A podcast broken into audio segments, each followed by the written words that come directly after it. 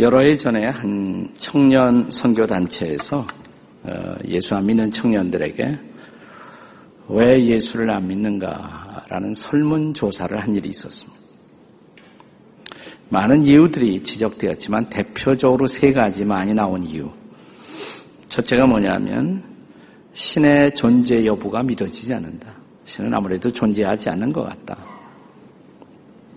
또 하나 두 번째는 크리스찬들 중에 위선자가 너무 많다. 세 번째, 신이 존재한다고 해도 나 같은 사람에게는 관심을 갖지 않을 것 같다. 이 세 가지가 제일 많이 나왔대요. 그런데 이 세 가지 이유는 비단 그 신앙을 갖고자 하는 구도자들이 극복해야 할 세 가지 요소일 뿐만 아니라 모든 시대, 모든 문화, 모든 장소, 비단 한국뿐만이 아니라 다른 나라에서도 마찬가지라고 생각해요. 심지어는 교회 안에 들어와 신앙생활을 시작한 우리들에게도 우리가 더 깊은 신앙으로 들어가기 위해서 혹은 기도하는 사람들이 더 깊은 기도 체험의 자리로 나아가기 위해서도 이 세 가지 물음을 어, 반드시 극복해야 한다고 생각합니다. 저는 이 세 가지가 신앙의 장애물이면서 동시에 기도의 장애물이다 이런 생각을 합니다. 오늘 우리가 함께 읽은 마태복음 15장에 나타난 주인공은 가나안 여자입니다. 가나안 여자. 요즘 혹시 가나안 성도라는 말을 들어보셨습니까? 가나안 성도? 요즘 교회 안에 여러분은 모를지 모르지만 한국 교회 안에 목사님들 사이에서 유행하는 신조어라고 그래요. 가나안 성도.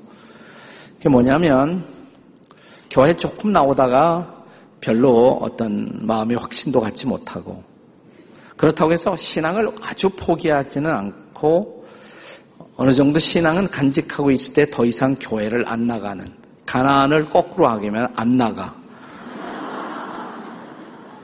교회 안 나가는 성도들을 가나안 성도라고 부른다고 합니다. 가나안 성도. 그래서 얼마 전에 국민일보에 가나안 성도 어떻게 할 것인가라는 캠페인이 벌어지기도 했습니다. 옆에 분들에게 가나안 성도는 되지 맙시다. 이렇게.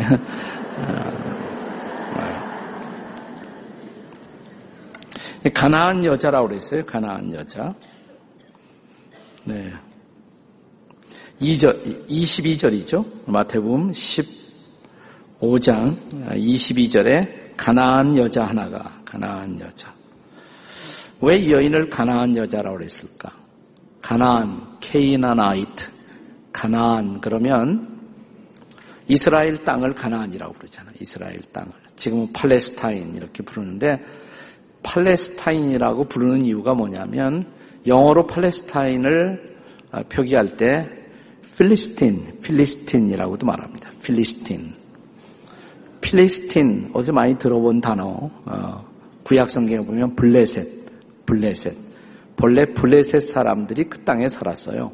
그래서 필레셋, 필리스타인, 그게 팔레스타인이 된 거예요. 팔레스타인. 블레셋 사람들이 가나안 땅의 원주민들입니다. 가나안 땅의 원주. 가나안 땅의 경계가 뭐냐?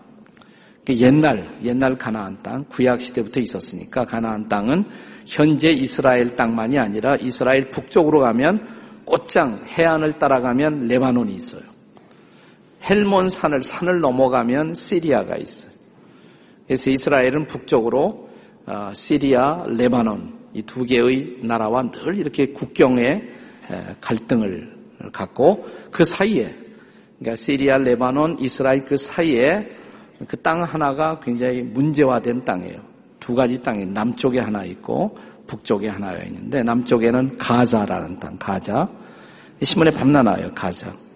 예, 가자가 본래 한때는 뭐 애굽 땅에 에집트에 속해 있기도 했다가 지금은 또 이스라엘에 속해 있는 그래서 갔다 왔다 하는 가자라는 땅이 있고 북쪽에는 시리아, 레바논, 이스라엘과 밤낮 영토 분쟁을 일으키는 곤란한 고원이 있어요. 곤란 고원이라고. 그래서 곤란 고원이라는 것이 북쪽에 있습니다. 지금은 우리가 팔레스타인 가나안 땅, 뭐 그러면 대개 그 골란고원 남쪽 지대를 지금의 이스라엘 국경 안에 있는 땅을 얘기하지만 과거에 가나안 그러면 이스라엘 플러스 북쪽에 있는 시리아, 레바논, 요르단 다 합해서 이 전체를 다 가나안이라고 불렀어요. 그러니까 여기 사는 사람은 누구나 다 가나안 사람, 가나안 여자고. 물론 아주 전통적인 진짜 유대인들은 예루살렘 가까이 사는 사람들이 진성 유대인이에요. 진짜 유대인, 진짜 유대인. 그래서 예루살렘을 중심으로 한 유대 지역을 빼놓고 이 모든 가나안 땅에 사는 사람들도 유대인들은 다 이방인이라고 불렀어요. 이방인.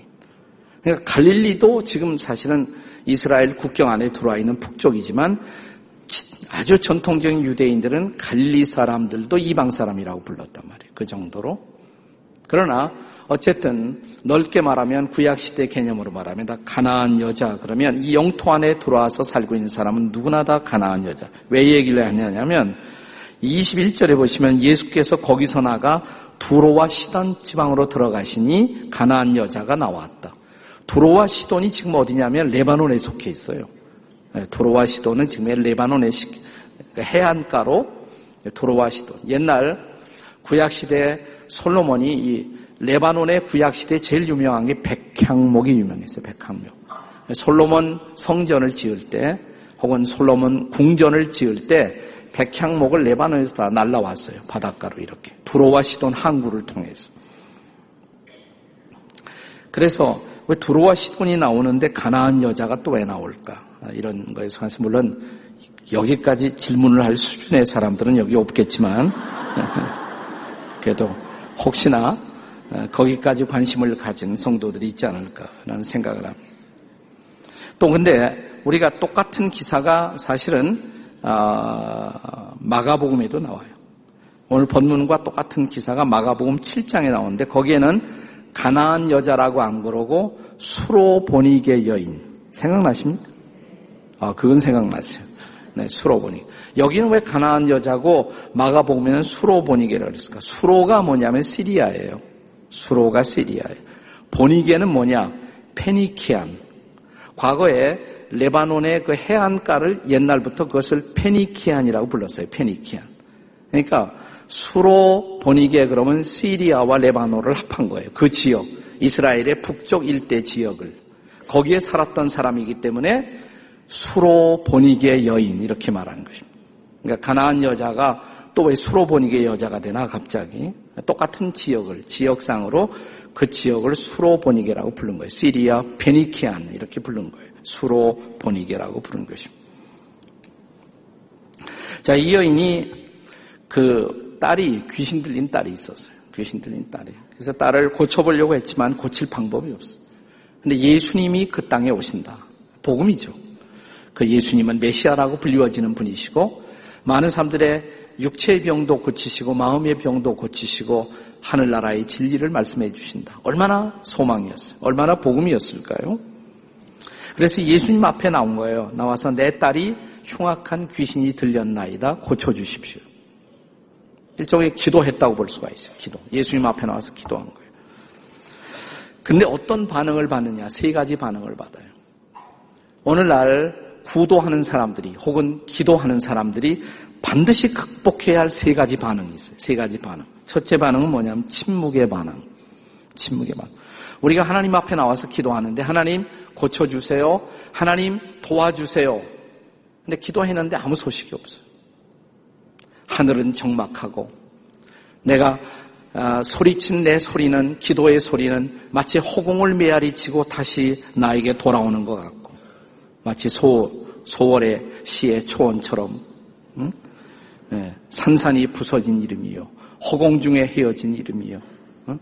불러도 대답 없는 이름이요. 부르다가 내가 죽을 이름이요. 네. 우리가 기도해도 응답이 없다. 소리쳐도 응답이 없다. 그냥 싸늘한 침묵만을 느낀다. 기도하는 사람들이 반드시 극복해야 할 것이 바로 기도 직후의 침묵. 이 침묵을 어떻게 할 것인가? 공허한 침묵, 차가운 침묵. 기도했지만 아무 일도 일어나는 것 같지 않고. 많은 사람들은 거기서 끝나요. 거기서 끝나는 사람은 아무것도 얻지 못해요. 구도에도 성공하지 못하고 기도에도 성공하지 못하고 이 첫 번째 반응 침묵의 반응 두 번째 자, 이 침묵의 반응 한번 23절 통해서 읽어보세요. 23절. 본문의 23절 다 같이 읽겠습니다. 23절 시작. 예수는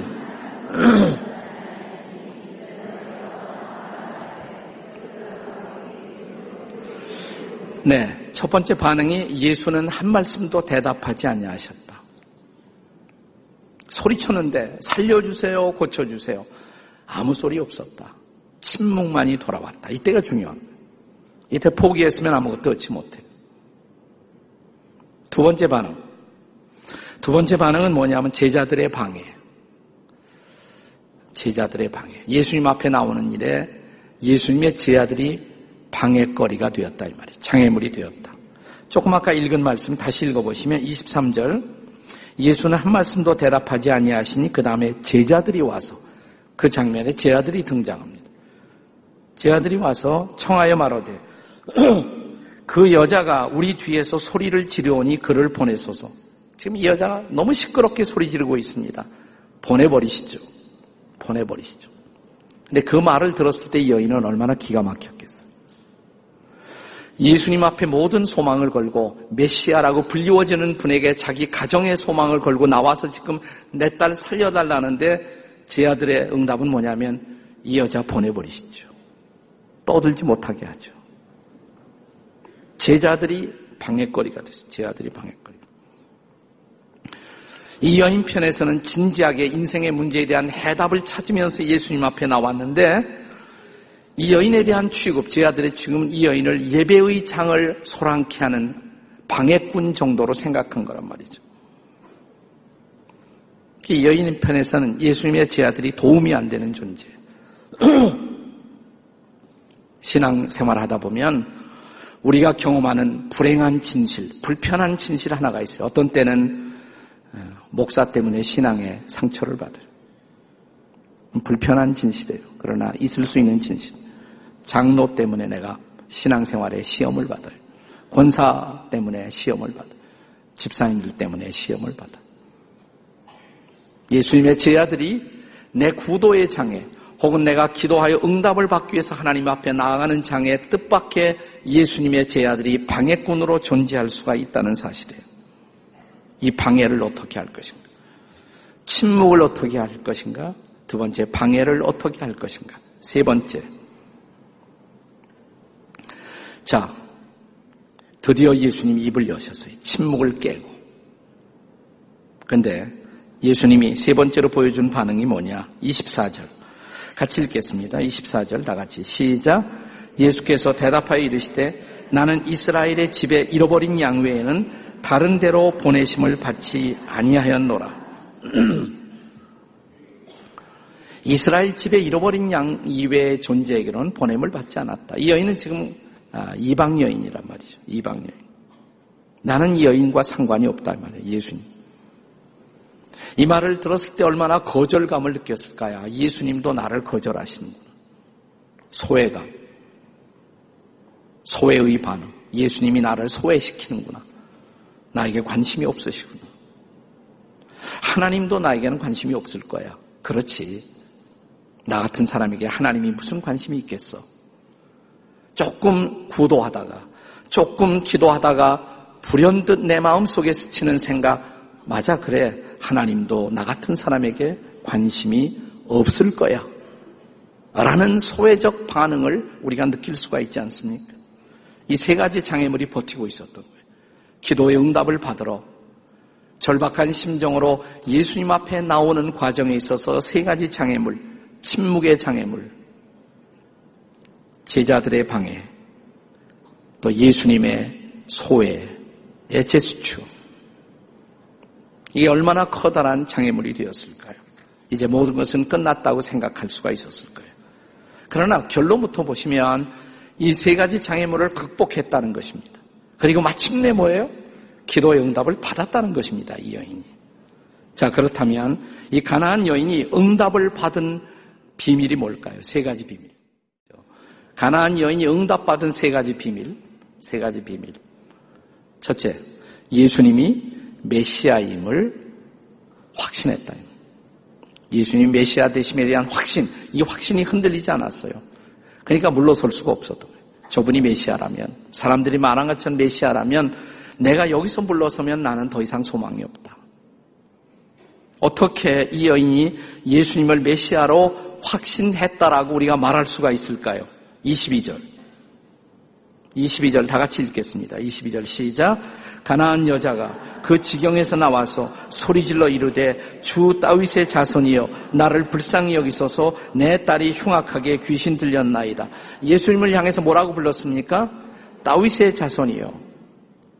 메시아는 다윗의 자손에서 오셔야 돼요.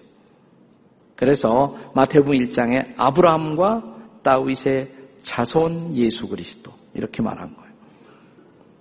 그러니까 메시아로 믿은 거예요. 이 여인은 정말. 저분이 메시아다. 저분이 구세주다. 이거 믿은 거예요. 이걸 확신했어요. 그렇다면 물러설 수가 없어요. 내가 이분에게 도움받지 못하면 내 인생은 끝나는 거예요. 다 끝나는 거예요. 네. 자, 그래서 물러서지 않았어요. 그럼 왜 도대체, 도대체 예수님은 처음부터 따뜻하게 안아주시고 받아주시지 이런 반응을 보이셨을까?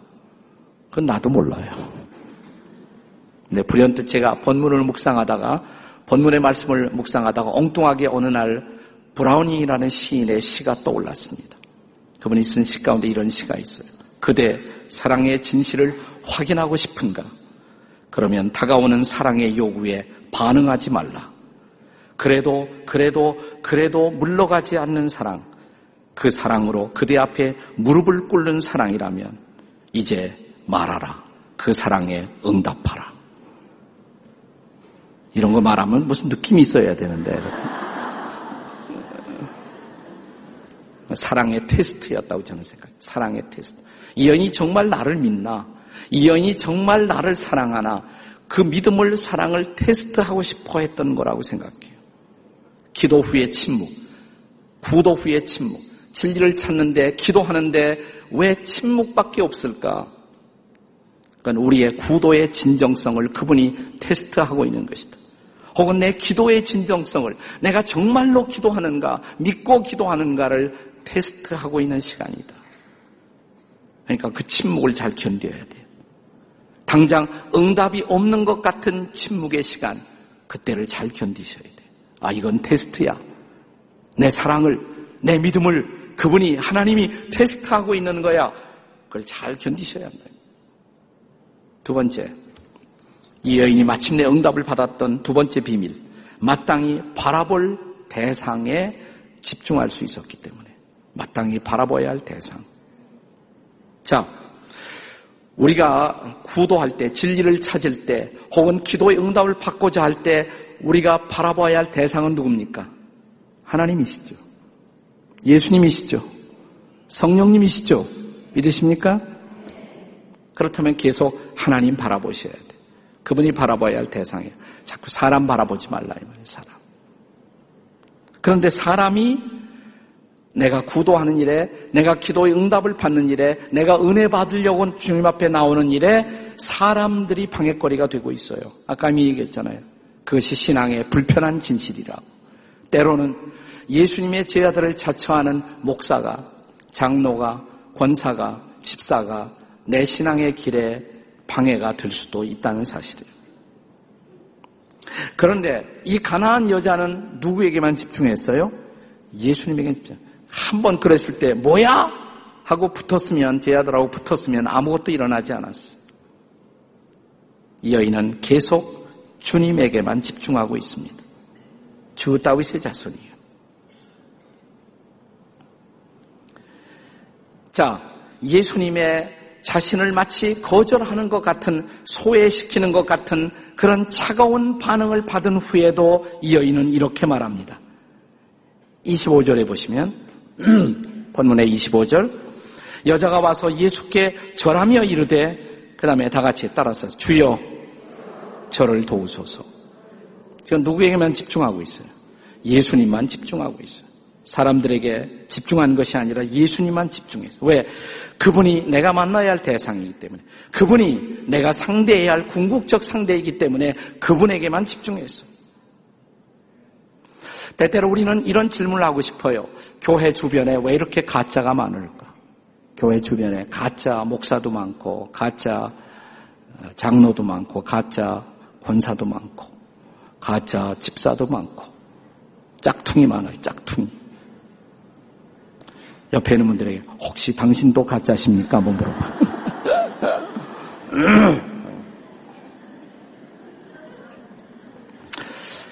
이 질문에 대한 아주 제가 그동안 찾을 수 있었던 최선의 대답, 최선의 대답. 아주 오랜 옛날 기독교 철학자인 파스칼이 그 대답을 했어요.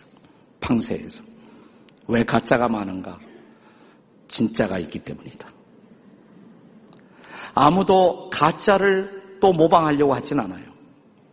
왜 모방이 많은 줄 아세요? 가짜가 많은 것? 진짜가 있기 때문에. 진짜일수록 가짜가 더 많아요. 진짜 다이아몬드가 있기 때문에 그것에 대한 많은 짝퉁품들이 가짜품이 나오는 거예요. 가짜 때문에 흔들리지 마세요. 진짜가 있기 때문에 그래요. 진짜 하나님이 살아계시고, 진짜 하나님의 말씀이 살아있고, 진짜 예수님이 살아계시기 때문이에요. 그리고 그분에게 집중하는 저와 여러분이 되시기를 바랍니다. 세 번째. 이 가나안 여인이 응답을 받을 수 있었던 세 번째 비밀, 자존심보다 문제 해결에 집중하기 할 수 있었기 때문에 자기 자존심보다도 문제 해결에 집중할 수 있었기 때문에 자, 이 여인이 침묵과 방해와 소외라는 세 가지 장애물을 극복할 수 있었던 이유가 뭐냐? 자신의 자존심을 극복한 거예요. 자신의 자존심을 극복한. 자존심이 얼마나 상했을까요? 자, 심지어 이렇게 말씀하십니다. 자, 이스라엘의 잃어버린 양 외에는 다른 데로 보내심을 받지 아니하였나이다. 이 싸늘한 소외감, 거절감을 느껴요. 그러나 여전히 이 여인은 예수님 앞에 절함에 이르되 주여 저를 도우소서. 그 다음에 이 여인이 이런 대답을 하죠. 26절. 자, 한번 26절 다 같이 읽어요. 시작. 대답하여 이르시되 자녀의 떡을 취하여 개들에게 던짐이 마땅하지 아니하니라. 이게 더, 더, 더 놀라운 충격적인 대답이에요. 여인이 받을 수 있었던 충격적인 대답. 자녀의 떡을 취해서 개들에게 던짐이 마땅하지 아니하. 뭐예요? 예수님이 여인을 못 취급한 거예요. 개 취급을 한, 개 취급. 얼마나 자존심이 상했을까. 이게 중요한 순간. 이때 내가 자존심의 끝까지 매달릴 것인가? 아니면 내가 지금 이렇게 무릎 꿇고 부르짖고 기도하는 목적이 뭐냐? 문제 해결하려고 하는 거죠. 문제 해결. 그 문제 해결에 집중해야 돼. 너무 자존심에 집중하지 말고. 자존심에 집중했다라면 뭐야? 그리고 갔을 거예요. 갔을 거예요. 원죄가 뭘까요? 오리지널 신, 원죄. 우리는 오랫동안 원죄를 해석할 때 원죄는 불순종이다. 아담의 불순종. 맞아요. 틀린 얘기 아니에요. 또 어떤 사람은 불신앙이다. 하나님의 말씀을 철저하게 신뢰하지 못했기 때문이다. 불신앙이 원죄다. 맞습니다. 불순종도 원죄고 불신앙도 원죄예요. 근데 칼 바르트라는 신학자는 흥미있는 얘기를 했습니다.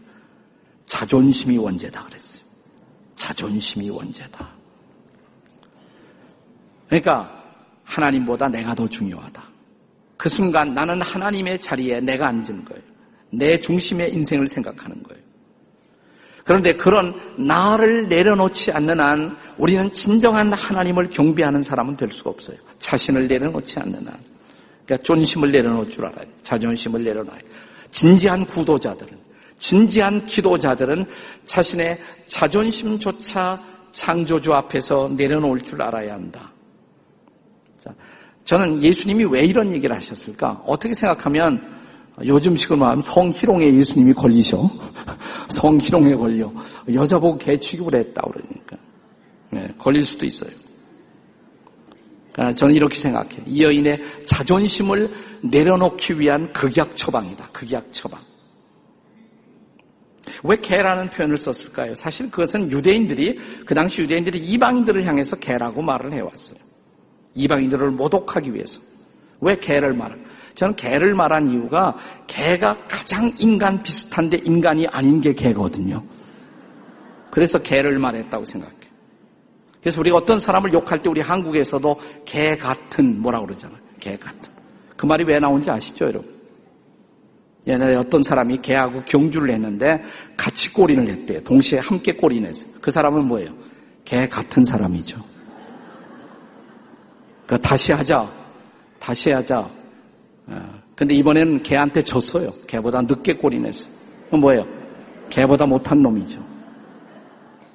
다시 하자. 3, 세 번이다. 분발해 개한테 이겼어요. 그럼 뭐예요? 개보다 더한 놈이죠. 예. 근데 왜 이런 표현을 썼을까? 정말 그래도 나한테 나올 수 있는지, 그래도 내 도움이 필요한지, 정말 자기 자신의 존재의 실상을 피하지 않을 용기가 있을지. 근데 이 여인의 놀라운 대답, 27절. 우리 다 같이 읽어요. 27절. 시작. 여자가 이르되, 주여 올소이다마는 개들도 제 주인의 상에서 떨어지는 부스러기를 먹나이다. 놀라운 대답이에요. 그러니까 예수님이 너는 개다 그랬을 때, 맞습니다. 개입니다. 나는 개 같은 사람입니다. 인정한 거예요. 여러분, 인간 비슷한데 인간이 아닌 존재로 전락한 존재. 그게 죄인이란 말이에요, 죄인. 여러분, 죄라는 단어는 본래 히라버의 하마르티아라는 단어가 화살을 쐈는데 목표를 맞추지 못하고 빗나간 것. 목표에서 빗나갔다. missing the mark. 그게 죄라는 단어의 본래의 뜻이에요. 목표에서 빗나갔다. 내가 진정한 인간됨의 자리에서 빗나가 있는 모습. 그게 죄인이에요. 죄인이라는 말을 듣고 너무 흥분할 필요가 없어. 그러니까 예수님이 너는 개다 그랬을 때, 예, 제가 개 같은 사람입니다. 다시, 다시 말, 바꿔 말할까요? 제가 죄인입니다. 제가 죄인입니다. 그러기 때문에, 그러기 때문에 저에게는 은혜가 필요합니다. 그러기 때문에 용서가 필요합니다. 그러기 때문에 주님의 사랑이 필요합니다. 그러기 때문에 주님의 도우심이 필요합니다. 개라도 주인의 상에서 떨어지는 부스러기를 먹지 않습니까? 제게 바로 그 은혜가, 그 도움이, 그 사랑이, 그 긍휼이 필요합니다. 이게 진정한 구도자의 자세, 기도자의 자세죠. 자, 결과. 어떤 결과가 왔습니까? 놀라운 결과가 왔어요. 28절. 다 같이 읽겠습니다. 마지막 절 다 같이 시작. 이에 예수께서 대답해 이르시되 여자여 내 믿음이 크도다. 내 소원대로 되리라 하시니 그때로부터 그의 딸이 나오니라. 할렐루야. 네가 믿음이 크다. 너는 보통 믿음의 여인이 아니다. 큰 믿음의 소유자다. 믿음의 테스트였어요. 지금까지 믿음을 테스트 받은 거예요. 합격했어요. 너는 믿음이 큰 사람이다. 거기서 끝나지 않았어요.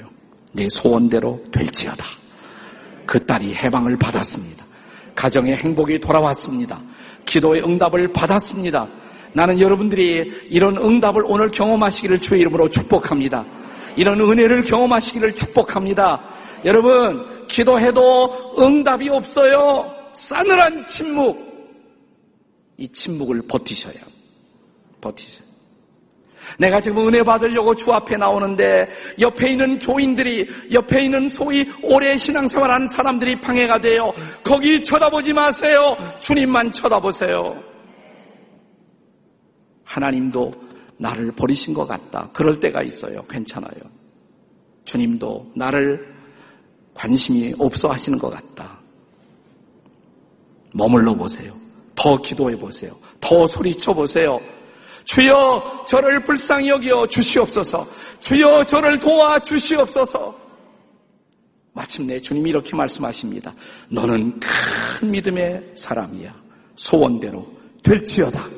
이 은혜를 받으시기 바랍니다. 이 축복을 받으시기 바랍니다. 이 놀라운 은혜를 입는 저와 여러분이 되시기 바랍니다. 마침내 이 놀라운 은혜의 자리에 서는 저와 여러분이 되시기를 주의 이름으로 축복합니다. 기도하시겠습니다.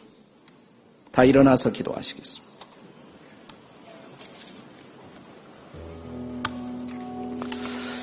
우리 기도할 때 두 손 들고 한번 두 손 들고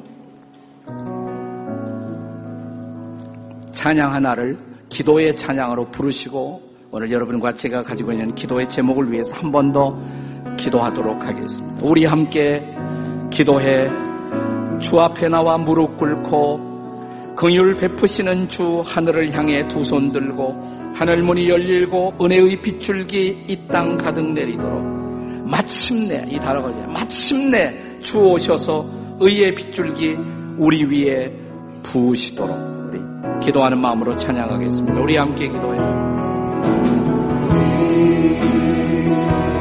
함께 기도해 주 앞에 나와 꿇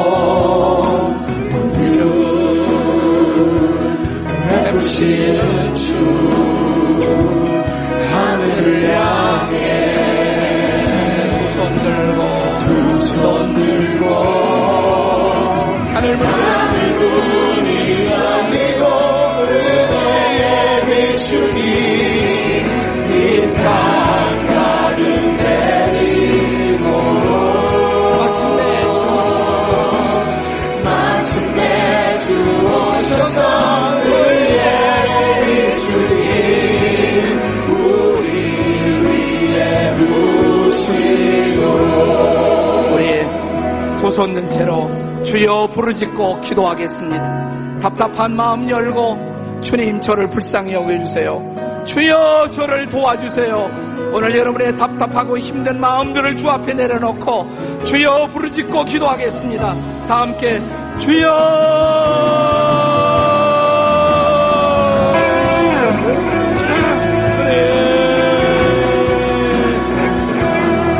기도하세요. 여러분의 답답함, 여러분 나를 불쌍히 여겨달라고, 날 좀 도와달라고, 나에게 은혜를 달라고, 나에게 사랑을 달라고, 주님 저를 도와주시고 은혜를 주세요.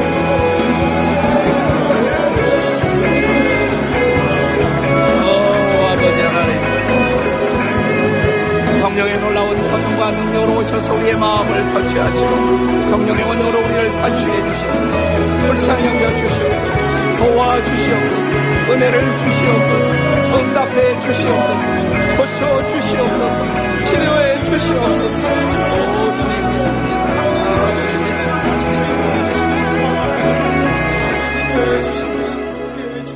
주님 언제까지 침묵하시겠습니까? 더 이상 침묵하지 말아 주시옵소서. 이제는 말씀해 주시옵소서. 이제는 응답해 주시옵소서.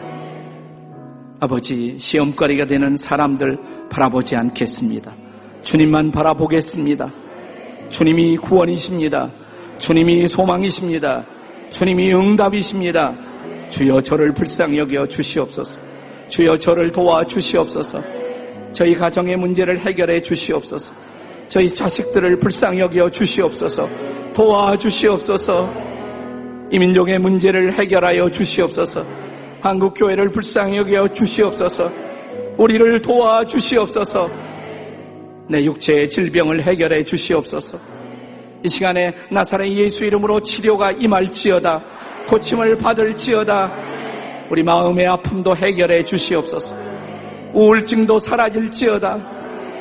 내 마음을 괴롭히는 절망과 답답함도 해결될지어다. 주여 오시옵소서. 성령으로 충만하게 도와주시옵소서. 내 믿음이 크도다. 이 말 듣고 싶습니다. 주여 우리가 주님을 믿습니다. 이제 말씀해 주세요. 내 소원대로 될지어다. 오늘 우리의 소원이 응답된 것을 믿게 싸우니 주여 이 기쁨으로 걷게 싸우니 이제 우리와 함께 해 주시옵소서. 이제는 우리 주 예수 그리스도의 은혜와 하나님 아버지의 사랑과 성령의 도우심이 오늘 말씀 받고 응답을 확신하고 기쁨으로 나아가는 이 시대의 가나안 여인 같은 수많은 여인들, 가나안의 성도들, 주의 아름다운 자녀들 머리 위에 저들의 가정 가운데 응답의 빗줄기, 은혜의 빗줄기 부어주시고 응답해 주시기를 간절히 축원하옵나이다. 아멘.